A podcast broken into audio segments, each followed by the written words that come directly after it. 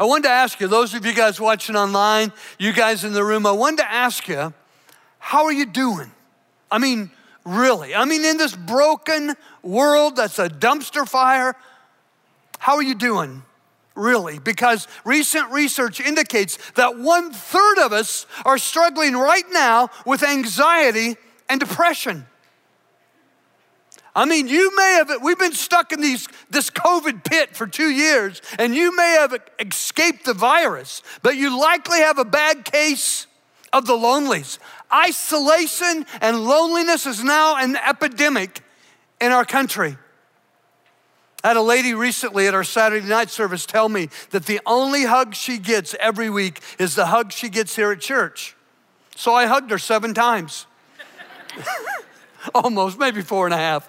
Um, but if you happen to be one of the hundred million people in America who are struggling with anxiety and depression right now, I feel your pain. Six months into COVID, man, I was in a dark pit of despair. It was painful, anxiety through the roof. And I, so I just took, I hate anxiety, I hate depression, and so I took immediate action to, to position God so He could lift me out of that dark pit of fear and despair. I did two things. First, I stopped watching the news. I was a news junkie. Yeah. I think my IQ is like way up here now. No, I stopped watching the news. I, it, was, it was wrecking my mental health. It was killing me emotionally. And secondly, I began to double down on Jesus. Just everything, more time in His Word. All the time I felt I wasted chasing every new news cycle, I invested in Jesus. More time in His Word, more time with Him in prayer, more time with Him in worship, more time serving people personally in His name. And if you want a clear path it's that simple out of depression and anxiety. Now, I don't want to diminish the pain of it. I felt it. But I'm telling you, more time with Jesus in His Word, more time with Jesus in prayer, more time worshiping Jesus. Worship your way out of the struggle, more time serving people. There is joy in serving Jesus. Where are you going to find joy? You got to take your eyes off yourself and look to Jesus.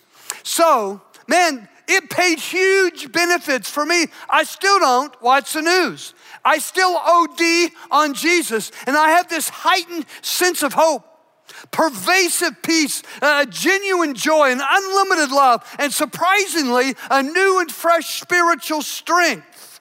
And I want you to find the same. So, beginning today, we are launching an exciting, action packed adventure with the epic Jesus. And I say epic adventure, epic. I'm not overstating the case. In fact, I want you to wring every drop of benefit from this new teaching series.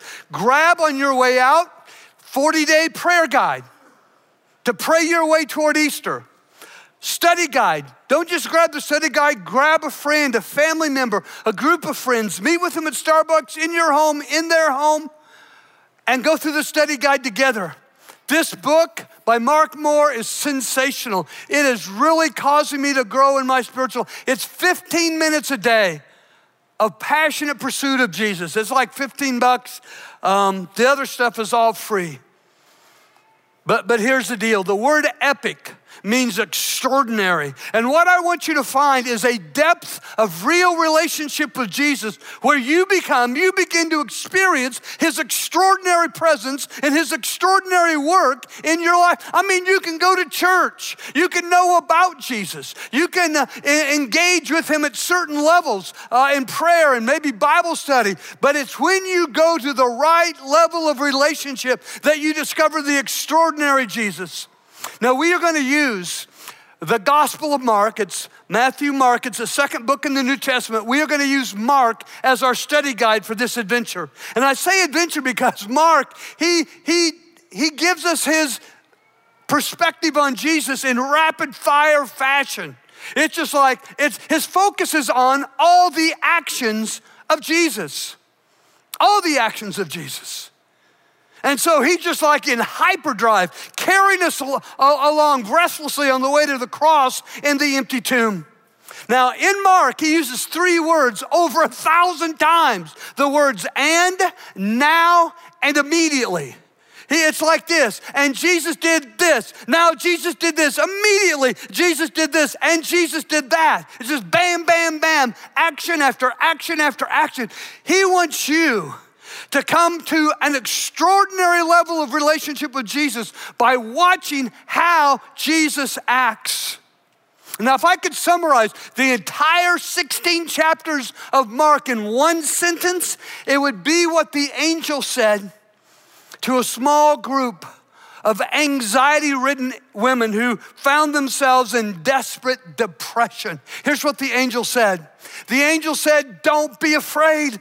Let go of your fear. Stop worrying. Stop obsessing on the things that make you afraid. Don't be afraid. I know you're looking for Jesus, and that's why you're here. You're looking for Jesus. That's why you're watching online. You're looking for Jesus, and I commend your passion. I commend that you're willing to join this pursuit of the Christ. Don't be afraid. I know you're looking for Jesus, the one they nailed on a cross. He isn't here. He came back to life. Look, that's where his body was lying. Now go and give this message to his disciples. Jesus is going ahead of you. I love that fact about Jesus. He's the God who goes ahead of us. We face, each of us, an uncertain future with unknown outcomes. We don't know how it's going to happen. Every week, people tell me they've lost a loved one. A month and a half ago, they didn't even see it coming. But now they're in the emotional battle of their lives, grieving. Regularly, people tell me the doctor told them they have cancer. They didn't see it coming. It's an uncertain future with unknown outcomes. But here's what we know Jesus is going ahead of us. Jesus is going ahead of us, working everything together for the good. Jesus is going ahead of us, making everything beautiful in its time. We face battles in the future. But Jesus goes ahead of us to win victory after victory after victory for our marriage, for our emotions, for our money, for our parenting. Victory after victory. He's a winning Jesus. Now, here's the gut check question there is no doubt, it's a guarantee that we've got a go ahead Jesus who goes ahead of us into the struggle. The question is are we following Jesus? Are we following the Jesus that goes ahead of us? Because though he goes ahead of us to work everything together for the good, we may deviate we may leave the path. We may get lost. We may stop following him. He's ahead of us to work everything together for the good. The question is are you following hard? after Jesus. Here's how Jesus himself concludes the book of Mark. He says this Anyone who believes in me and is baptized will be saved. But anyone who refuses to believe in me will be condemned. That's the last page in Mark's gospel. Here's the first page, first page, first sentence in the first chapter of Mark. Here's how he opens it. And if, it's, if it was like a drama in a theater, and maybe the audience is kind of whispering and murmuring among themselves. And then the lights go down, and this time the curtains, they don't slide up, they are ripped open. And there's this trumpet fanfare that blasts all sound out of the room. There's a spotlight center stage, and a professional announcer steps into the uh, spotlight, grabs a mic, and makes this declaration This is the good news about Jesus Christ, the Son of God. Right out the gate, Mark establishes the unique, one of a kind identity of Jesus. The name Jesus means Savior. The title Christ means king. And this Savior King is the Son of God. As much God as God the Father is God. That's his identity. And friends, identity is everything. Mark presents right up front the identity, unique and distinctive, of Jesus because God knows we, you and I, we struggle with our identity. I, I, I know I'm a husband. I know I'm a dad, a grandpa, a pastor. But if that's all I am, that's as empty as a shell. Do you know um, that when you get to know the true identity of Jesus, then you get to know the true identity I mean, of who you are. When you know who Jesus is, you can then know who you are. And this is huge because right now, most people, the vast majority of people, struggle with identity issues. Do you know the number one question that was asked on the internet in 2021? Google came up with this that millions of times a month every month in 2021, the most asked question on the internet was this Who am I? People by the millions are going to Google asking, What's my identity? And so, guess what? I Googled it. I Googled, Who am I? And up on the screen came my picture. No, just kidding. No. I know I'm weird. I, Father, forgive me for lying at church. No, here's what popped up psychiatric studies indicating that people struggle with their identity because they base their identity, who they are, on things that don't matter and things that don't last, like appearance. I mean, not everybody can look as good as me. Things that don't last and things that don't matter, like how much money I have what kind of car I drive, what kind of house I live in, how much education I have. That's false identity. The studies went on to say our identities get warped in our relationships. As I said, if it's all about me being a husband and a dad and a grandpa and a pastor, it really distorts who I am. The Apostle Paul, 164 times in his writings, established my true identity by using the phrase in Christ. Doesn't matter how many degrees I have, it matters that I'm in Christ. Doesn't matter how many children I have, it matters that I am in Christ. It does matter how many wives I have. Sweetheart, I love you. It matters that I am in Christ. Not the kind of house we live in, the car we drive. It matters that we are in Christ. That's where we discover the extraordinary of Jesus is getting our identity anchored in Christ. Here's how the Apostle Paul wrote it He said, Christ, my King, lives in me. So I live in this earthly body by trusting in the Son of God who loved me and gave himself for me. That's Jesus my Savior. So, what do you think? Mark opens his gospel establishing the unique, definitive identity of Jesus Savior, King, Son of God. Now, it's an action book, action packed, it's an adventure. So, what do you think is the very first action Jesus puts on public display that would undergird his identity. Do you, do you think it's some breathtaking, mind blowing miracle? Here's how Mark sets the stage for the first public action of Jesus. Scripture says John the Baptist appeared in the wild preaching a baptism of life change that leads to forgiveness of sins. People thronged to John the Baptist. I mean, thousands. They came out of Judea, that's the southern part of Israel, It's the countryside, and Jerusalem, that's the capital city. They came, and when they got there, they confessed their sins and were baptized by him in the Jordan River into a changed life. Say, changed life. Into a changed life. I got two thank you cards this week. Um, one from 10 year old Landon and one from eight year old Brinley. And Brinley, if you want to come down and get a hug, I'm available. I wanted to read you Brinley's thank you card. It reads like this Thank you for our baptizing, David. I like that, baptizing. Thank you for our baptizing, David. I love you and I know you love me. You're the best. See you Sunday. Love Brinley. I feel like a new person. Yeah.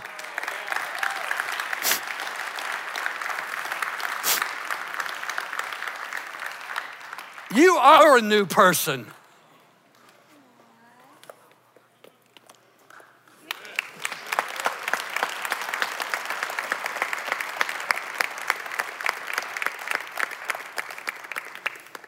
If the Olympics had hugging as an event, you'd get a gold medal. I love you. Love you I love you, Vic. Not just uh, Brinley, her brother Landon, uh, the young man that I baptized last night, Brandon, uh, that I'll baptize in just a little bit. New creation. The old is gone. It's one of the things I tell every candidate in the baptistry. We're putting your past behind you, bearing your baggage. You are a new creation. The old is gone, the new has come. You are new in Jesus. You are enjoying now the wonderful life of Christ. So I want you um, to understand, and uh, Landon and Brinley, and Brandon this is what the Apostle Paul says about the experience of baptism. He says, This is what baptism into the life of Jesus means. When we are lowered into the water, it's like the burial of Jesus. When we are raised up out of the water, it's like the resurrection of Jesus. You are given his wonderful new life to enjoy. And so I want you to get a mental image of what's going on in the text. The Jordan River is striking in its beauty. I've been there half a dozen times, baptized people there, been baptized there. It runs from the Sea of Galilee, and it's like a running oasis all the way down to the Dead Sea. Palm trees everywhere, lush, green, beautiful foliage. Right now, in our story, in the text, thousands of people are crowding, both banks of the Jordan. John the Baptist, wild haired, wide eyed, is preaching in the middle of the water. He's saying, Come, come into the water, confess your sins, be baptized, have your sins all forgiven, and you will receive wonderful new life. Well, when this festival of faith reaches its peak, enter stage right Jesus Christ, the Son of God. The word says, at that time, Jesus came from Nazareth in Galilee. Now it's a 70 mile hike from Nazareth down to where John was 70 miles. Jesus I'm going to, whatever it takes, whatever it demands of me physically, I'm going to go. I'm going to get to John the Baptist. I'm going to be baptized. Jesus came from Nazareth in Galilee and was baptized by John in the Jordan. Now, time stinking out. What's going on here? This is the sinless Son of God. Jesus is Lord. He has no sin to confess, He has no need of forgiveness. He's done no sin, He knows no sin. He's in no need of wonderful new life. He is the life, the super abundant life. So, what is Jesus doing being baptized? Why is Jesus, the Savior, the Christ, the Son of God, being baptized? Well, friends, this is, this is the Savior surrendering himself to God, full surrender. He's 30 years old and surrendering him. This is the king humbling himself before God. This is the Son of God in open obedience to his Father in heaven. But there's more. The baptism of Jesus paints the first picture of his death, his burial, and his resurrection. He is put he is buried under the water. He is raised up, just like his resurrection out of the water. But there's more. The baptism of Jesus points to your baptism. In that moment when he was brought up out of the water, he was thinking of the moment when you would come to him, when you would have your sins forgiven, when you would, too would be buried in the water and be raised up by the supernatural power of God into a new, wonderful life. The baptism of Jesus points to your baptism. He's dreamed of it from that moment when he was plunged beneath the surface of the Jordan. Here's what happened Scripture says, as Jesus was coming up out of the water, now, the Gospel of Luke tells us that when Jesus came up out of the water, he comes up praying. He's praying. He might be sputtering, but he's praying. I wonder what Jesus was praying as he's brought up out of the water. Could, could it be that he was praying for you? That, that you would acknowledge that you're a sinner? Could it be that he was praying that, that you would be baptized? Could it be that he was praying that all your sins, past, present, and future, that they would all be forgiven forever? I know for sure what he was praying. I know for sure he was praying that he would receive the Holy Spirit. I know for sure he was praying, Father, I love you. I am your son. I want every action of my life to please you because God answered his prayers. Look what happened in the text. As Jesus came up out of the water, he saw the heavens splitting apart and the Holy Spirit descending on him like a dove. And a voice from heaven said, You are my dearly loved son. You bring me great joy. All three persons of the Godhead show up at the same time in the same moment. Here we have Jesus, the Son of God, drenched in the goodness of God. Here we have the Holy Spirit coming down with creative, miraculous power upon Jesus. And here we have the Father speaking love, covering Jesus with his love. In fact, I tell every person that's in the baptistry with me, guess what? Guess what? Right now, God is whispering over your soul, You are my beloved child in whom I'm well pleased. You know, one of the remarkable things that happened for Brinley and Landon, Aaron last night, Brandon in just a few moments. Jesus is on tiptoes right now. He is ready to shout out Brandon's name before God the Father and all the angels. Jesus said, If you will confess me before men, I will confess that I know you before my Father who is in heaven. For the last eight weeks, our church has been in a study of chapter eight in the book of Rome. It's called the greatest book in the Bible. It's a letter to the church in Rome letter to the church in Rome. Guess who is a member of the church in Rome? Mark. Mark attended the church in Rome, just like you attend Central Christian. He was engaged, he served people in the church in Rome, just like you serve. He gave out of his finances, just like you give. Mark attended the, guess who the pastor was in the church in Rome? Peter one of the best friends of Jesus. In fact, Peter was Mark's source. The 16, six, all the actions that Mark wrote in those 16 chapters, he got all the info, he got all the insight, he got the vision for his book from Peter. Peter was personally present for every action of Jesus. And Peter got an opportunity. Peter got an opportunity to talk about your identity and my identity in Christ and the identity of Jesus. Puts it all together with these words. Peter said, Change your life, turn to God, and be baptized, each of you, in the name of Jesus Christ, so your sins are forgiven. Receive the gift of the Holy Spirit. Last night, um, I blessed Aaron with a prayer from Ephesians 3:17 where scripture says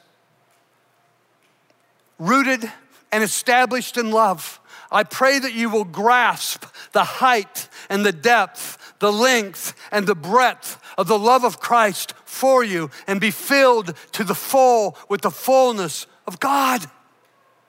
So, into the depths of his love. Aaron you're being bathed in the goodness of God. Everything bad about you is put on Jesus, and everything good about Jesus is put on you.